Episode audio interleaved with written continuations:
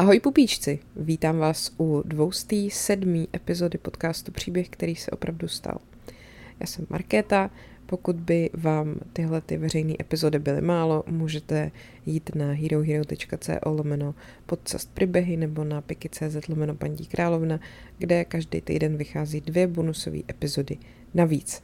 Uh, já momentálně jsem ve svém hotelovém pokoji v New Yorku, a možná, že v pozadí uslyšíte nějaký troubení taxíků nebo prostě aut, protože to se tady fakt děje jako furt. Takový to, co vidíte ve filmech nebo v seriálech, co vám připadá jako největší kliše, tak to opravdu jako tady jede prostě. Jedna z věcí teda.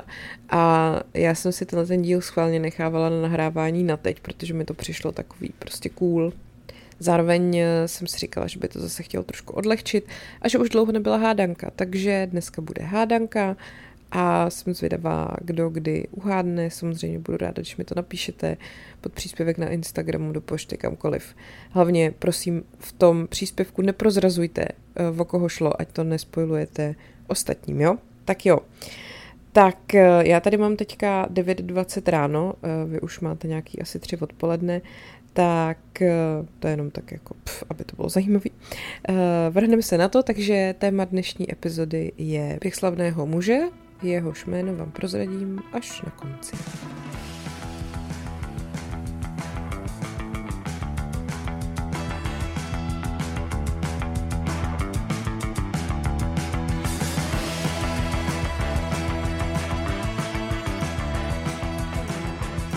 Náš hrdina se narodil v Kingslandu 26. Eh, února. Jeho rodiče se jmenovali Kerry a Ray. Měl čtyři starší sourozence a taky tři mladší sourozence. Um, on byl tak nějak na půl anglického i skotského původu. Jeho babička z otcovy strany se hlásila i k čerokéskému původu, i když teda, když potom ten náš hrdina někdy uh, v životě později si nechal dělat, nebo teda jeho dcera si nechala dělat DNA testy, tak tam se jako neukázalo, že by měl nějaký uh, jako indiánský znaky, tudíž indiánský předky, takže těžko říct. Je taky vzdáleným bratrancem britského konzervativního politika, to je taková zajímavost, a jeho jméno je takový vtipný v tom, že vlastně jeho rodiče se nedokázali shodnout v tom, jak ho pojmenujou jako křestním jménem. Je, matce se líbilo jedno jméno, otci druhý, takže vlastně ten kompromis potom byl, že mu dali obě a on dlouhou dobu, než vlastně se stal slavným, používal jako iniciály toho, těch svých dvou men. A asi nebudu říkat, jaký iniciály to byly, abych zase neprozradila moc. Uh, On potom, když až, až když narukoval vlastně k letectvu, tak ty iniciály nesměl používat, takže si to změnil na to jméno, ve kterým, se kterým ho známe dneska. A dokonce potom i tu druhou iniciálu úplně jako vypustil pryč, takže prostě my eh, takový to jeho, řekněme, umělecký jméno je jeho skutečný jméno a paradoxně jeho křestní je jako ne úplně jeho pravý, když toto jeho příjmení je pravý a možná přitom na první pohled byste řekli pravý opak. Eh, tohle vám dojde, tyhle ty moje, tohle moje blábolení, až na konci vám řeknu, o koho jde. Každopádně, eh, když mu byly tři roky, jeho rodina se usadila v Arkansasu a oni byli docela chudí a vlastně živili se jako v zemědělství. On od pěti let už pracoval s rodinou na bavlníkových polích a bylo to takový to, že se i při práci s nima zpíval a tak. No a uh, dokonce ho to pak vedlo i v pozdějším životě k nějakým jako různým přesvědčením politickým i jako vnímání chudoby jako takový. A uh, myslím si, že úplně nejvíc ho v životě ovlivnilo to, když jeho starší bratr vlastně zemřel v jeho docela útlém věku. To bylo, když tomu našemu hrdinovi bylo jedenáct a um, ten jeho bratr i ta jeho matka prý měli ten den před tuchu, že se to stane. Ten jeho bratr ale prostě na to nedbal, že normálně půjde do práce, protože rodina prostě potřebuje peníze a bohužel to teda skončilo špatně. Toho našeho hrdinu to prostě hluboce ovlivnilo na celý zbytek života Eh, ten vlastně do té doby, ten náš hrdina byl takový jako řekněme, společenský vtipálek, prostě takový extrovertní typ, jako neměl prostě žádný trápení v životě, ale když potom ten bratr umřel, tak eh, že, byl, že se stal mnohem víc jako takovej, že byl uzavřenější, začal trávit víc času o samotě a začal hodně jako psát.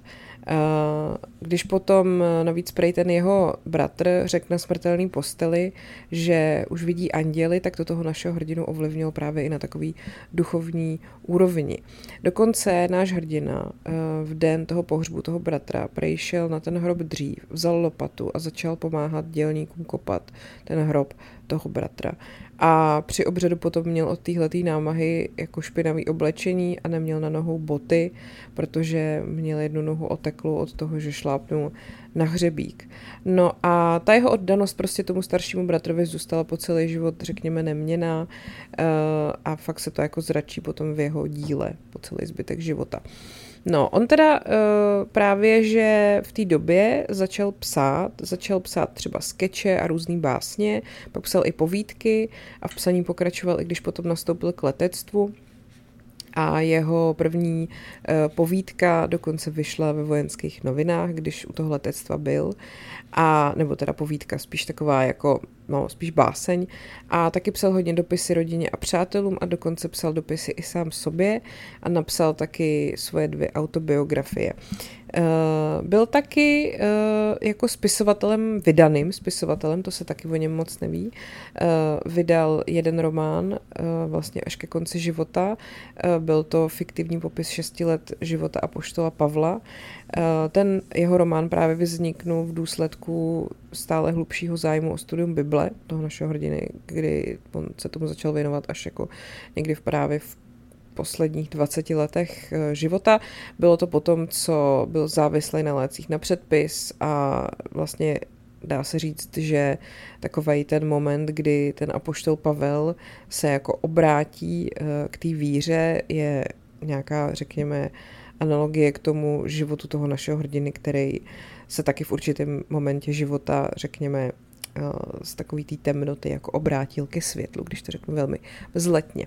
No, On teda uh, opravdu nebyl úplně jako hodný kluk, když uh, prožíval dobu největší slávy. Rozbíjel hotelový pokoje, řídil svůj jeep a byl nadopovaný práškama, měl různé potyčky s policií. No nicméně se to potom v jeden moment, eh, řekněme, obrátilo. Uh, začal svůj život tak jako přehodnocovat a vlastně se začal věnovat víc těm svým křesťanským kořenům, což vyvrcholilo koncem 70. let, teď už prozrazuju, jakože kdy to bylo, dvou a půl letým studiem, po němž získal titul z teologie a stal se duchovním Um, vlastně i v, v tom jako velmi podporoval jeden blízký reverend, který se pak stal jeho i jako dobrým přítelem. On teda nikdy jako třeba nesvolával schromáždění nebo nehrál vedoucí roli při bohoslužbách, ale třeba uh, oddával jakoby svoji dceru, nebo byl prostě takovým tím duchovním na svatbě svojí dcery. Ale teda cesta tady k tomuhle tomu byla docela trnitá, protože když mu bylo nějakých 33, tak eh, se snažil koupit si v Juarezu levné amfetamíny, protože se na nich právě stal závislej a v jeho zavazadle bylo nalezeno 668 tablet dexadrinu a 475 tablet ekvanilu a byl odsouzený k podmínečnému trestu a zaplatil i malou pokutu, ale prostě to nebylo úplně dobrý. No a byl teda potom taky zatčený za opilství na veřejnosti, bez ohledu jízdu autem, držení drog a taky zatrhání květin.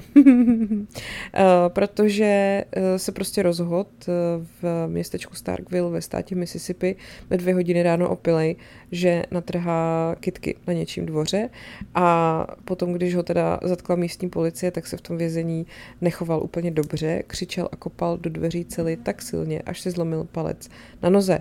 No, on teda uh, nikdy jako třeba uh, neudělal něco opravdu jako vážného, že by prostě, já nevím, zastřelil člověka nebo prostě někoho fakt okrad, spíš to byly takovýhle, řekněme, výtržnosti, ale bylo jich hodně, takže se o tom tehdy hodně jako psalo a vědělo.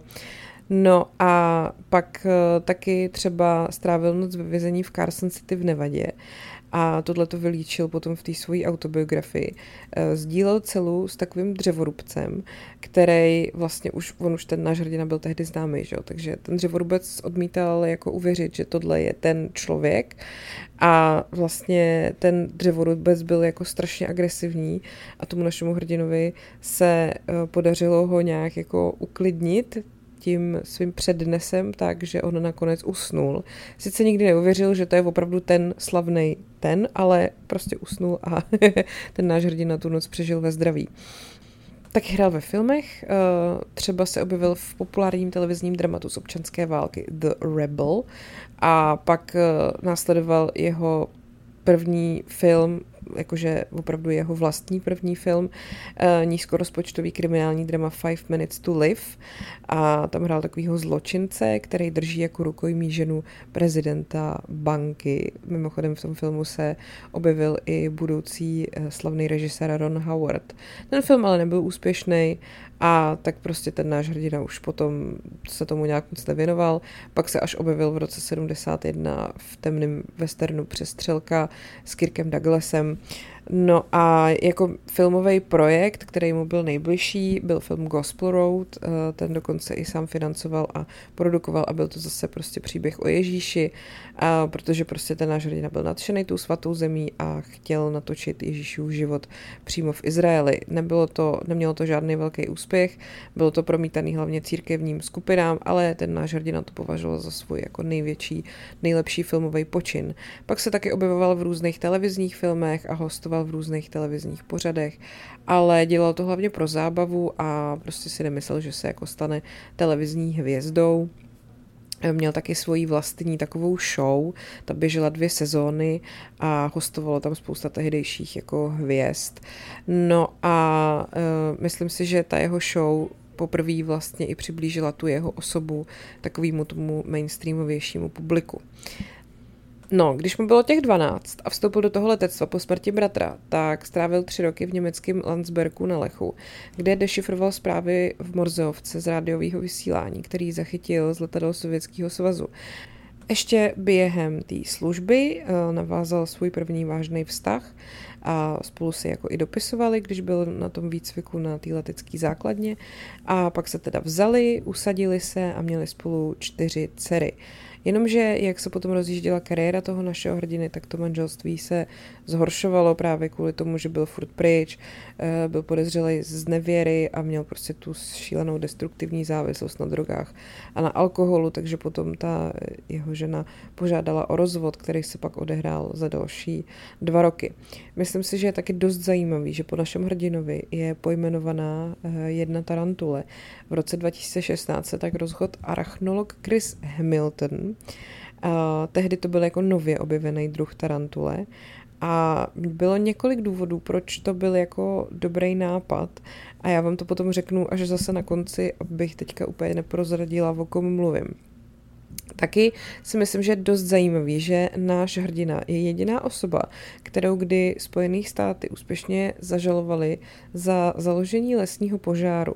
On totiž omylem založil požár, který zničil víc než 500 akrů a zabil 49 ohrožených kondorů. Uh, prosím vás, to bylo tak, jo. On teda jak byl, že jo, měl, ty, měl tu závislost na těch amfetaminech, barbiturátech a takhle, tak uh, prostě to používal, užíval jako často, aby zůstával díl vzhůru a tak.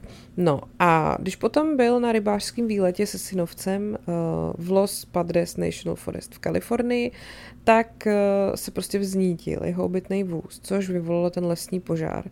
A on teda tvrdil, že ten požár způsobily jiskry z vadného výfukového systému toho karavanu, ale ten jeho synovec se domnívá, že ten jeho strejda založil oheň, aby se zahřál, byl právě omámený a nevšiml si, že se ten oheň jako vymyká kontrole. Eh, když se ho soudce zeptal, proč to udělal, tak on odpověděl, já jsem to neudělal, udělal to můj nákladák a ten už tady není, takže to nemůžete spochybňovat.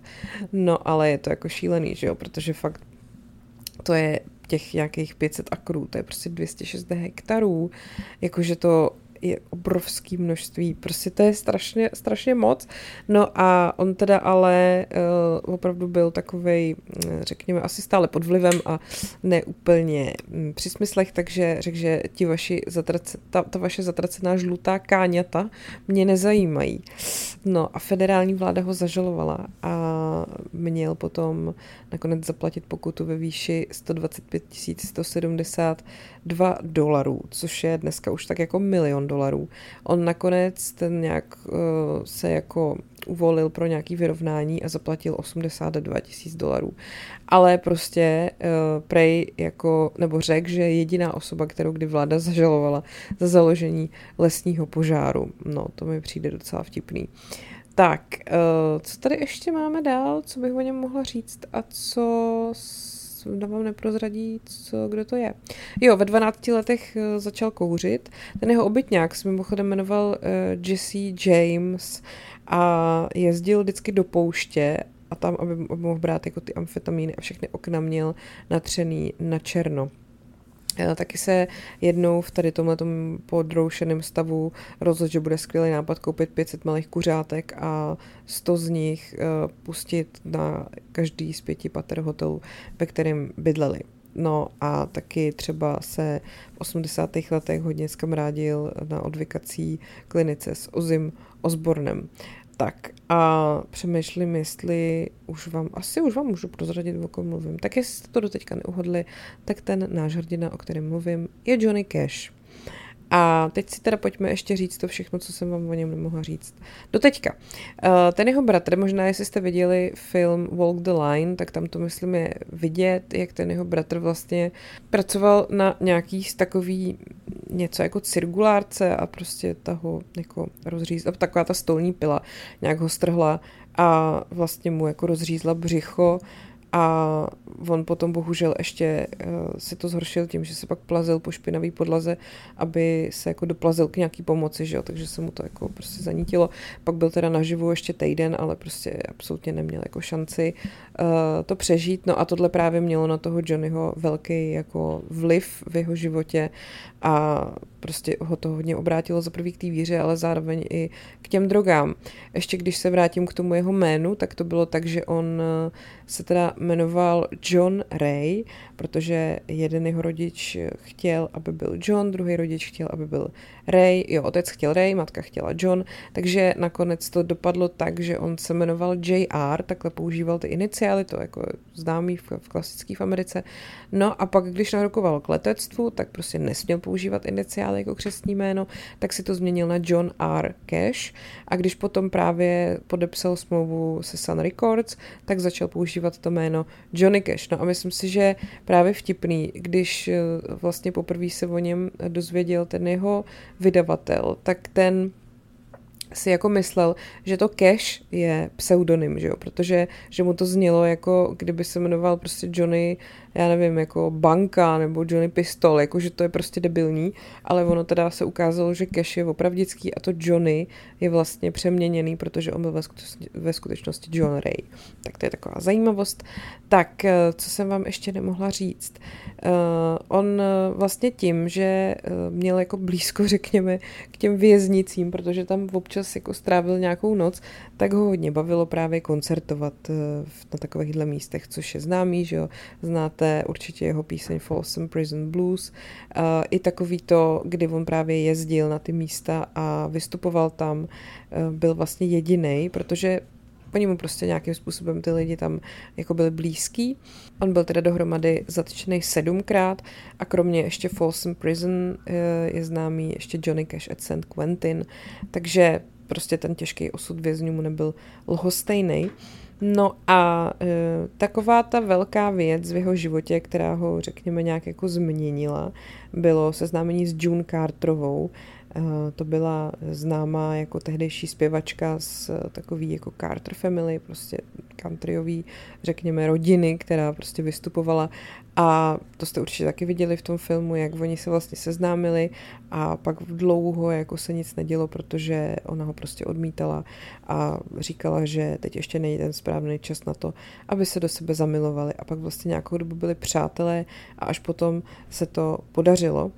No a právě když se v roce 68 oženil s June, tak eh, začal vlastně přehodnocovat ten svůj život a začal se znova věnovat těm svým uh, křesťanským kořenům, což pak teda uh, vyvrcholilo tím jeho studiem, kde získal ten titul z té teologie. Ještě předtím zvládnul takovou šílenou věc. V těch 60. letech, kdy jako byl na tom hodně špatně, měl takovej ten tu image toho psance, že jo, což prostě navíc podporovalo i to, že on teda chodil hodně jako v černém, to se o něm říká, že jo, Man in Black, byl originální Man in Black, tak to vyvrcholilo asi tím, že byl vyhozený z Grand Ole Opry, což je jako místo koncertní, protože v záchvatu v steku uh, vlastně jakoby uh, schodil stojan s mikrofonem přes pódium, nebo tak jako ho pře- přehodil a tím totálně zneuctil tady ten svatostánek country hudby. Uh, no a pak ještě zvládnul narazit autem do sloupu elektrického vedení, vyrazit se několik zubů a zlomit nos. Takže tak to jste si možná všimli, že ten nos má takový křivej, tak to byl právě následek tady toho. Jak jsem říkala o tom s tím dřevorubcem, tak samozřejmě Johnny mu celou noc zpíval v tom vězení, aby chudák dřevorubec teda se uklidnil a nezmlátil ho, což se teda povedlo, ale dřevorubec stejně nevěřil, že tam sedí s Johnem Cashem. E, tím, že on vlastně v té době, kdy on byl slavný, tak byl taky slavný Elvis Presley a oni byli teda přátelé, tak e, vlastně šel tak jako v jeho stopách a chtěl zkusit tu filmovou kariéru, protože Presley to taky nějakou dobu zkoušel, že ale prostě to nikdy jako ne, nepřesáhlo tu jeho ten jeho hudební vyhlas, nebylo to prostě ta jeho filmová kariéra taková jako ta hudební. No, uh, tak a ještě jsem vám určitě neřekla, že hlasový coach Johnnyho Cache mu doporučil, aby přestal brát lekce zpěvu. On vyrůstal s gospelem, což byl jako takový hlavní hudební vliv jeho, to je taky vlastně docela podobný jako u toho Presleyho, a dokonce i vystupoval ve školních talentových soutěžích.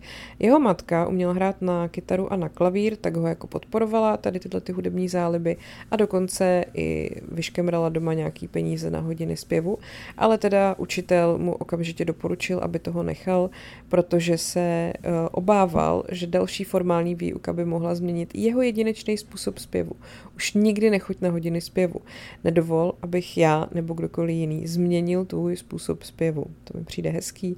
On teda s tou svojí první ženou Vivian Liberto měl čtyři dcery, Rosen, Katy, Cindy a Taru ale jako to manželství nebylo potom šťastný, to taky bylo vidět v tom filmu. Já jsem potom i četla takovej, mm, takovou knihu o něm, co právě napsala ta jeho žena s tu jednou jeho dceru, ale musím říct, že mi to přišlo hodně takový jako uh, takový ukřivděný, jakože oni tam vlastně, nebo ukřiv, to je těžko říct, no ale že oni tam hodně jako v té knize eh, psali o tom, že on měl jako život i před June Carterovou, že jim přišlo, že jsou vlastně hrozně opomíjený, protože až když on si vzal tu June, tak to začala být taková ta pohádka, všichni o tom mluvili a, a všechny to zajímalo a, a ta Vivian vlastně nikoho jako už netankovala tak oni tou knihu jako ukazovali, že on to Vivian hrozně miloval, byly, jsou tam jako dopisy, co on jí psal prostě z té z uh, vojny a tak a že to jako byl důležitý vztah pro něj, no. Takže to je takový smutný prostě.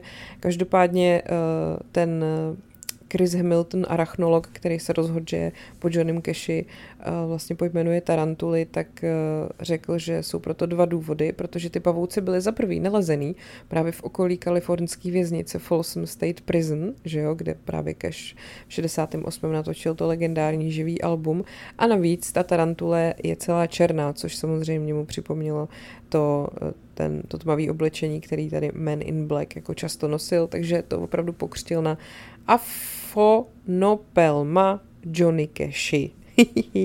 Což mi přijde fakt výborný.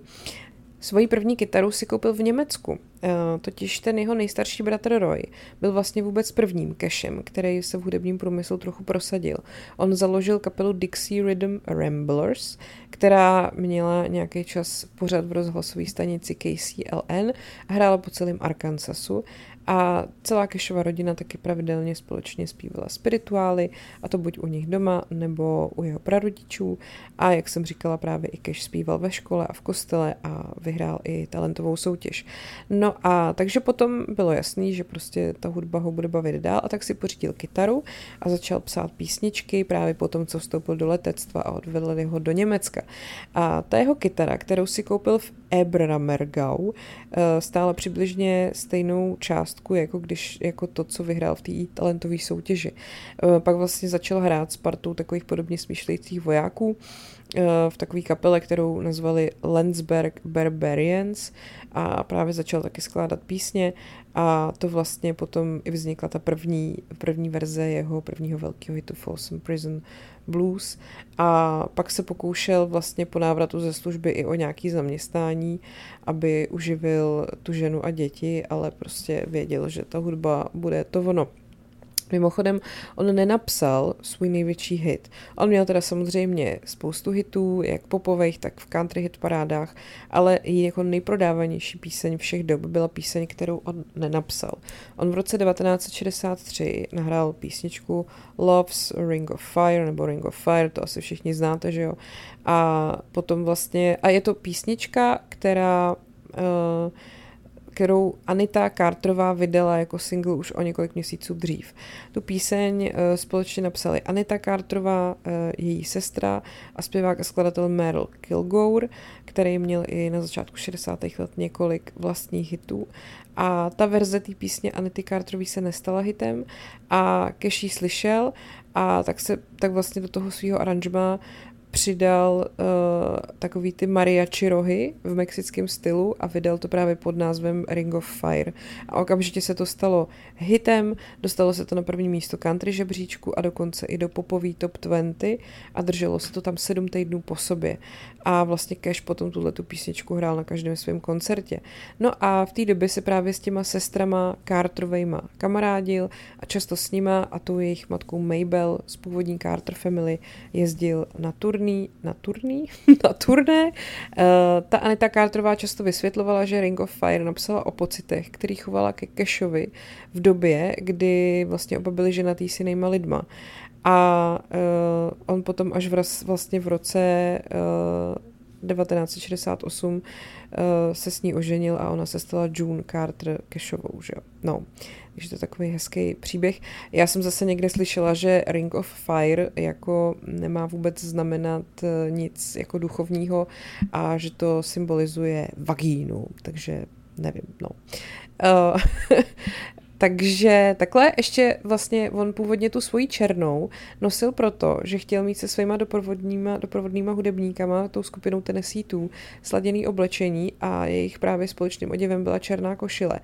Ale přitom na prvních fotografiích skupiny jsou zachycený ve světlejších barvách a jako žádný pevný pravidlo ohledně toho neexistovalo. On i na vystoupeních a fotkách eh, často uh, vlastně má nějaký mm, světlý barvy a má třeba bílou košili, sportovní sako, dokonce i nosil bílej oblek a na obalech Alpy i vidět, eh, že má třeba modrý džíny nebo prostě nějaký košily dokonce s květinovým vzorem.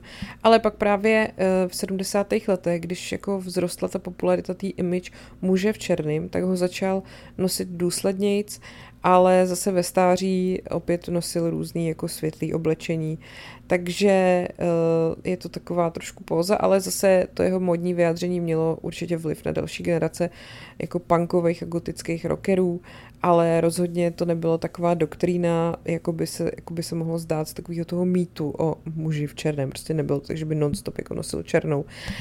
Eh, ještě mi přijde zajímavý, že se jednou po, popral s Pštrosem a prohrál. Pštros mu zlomil žebra.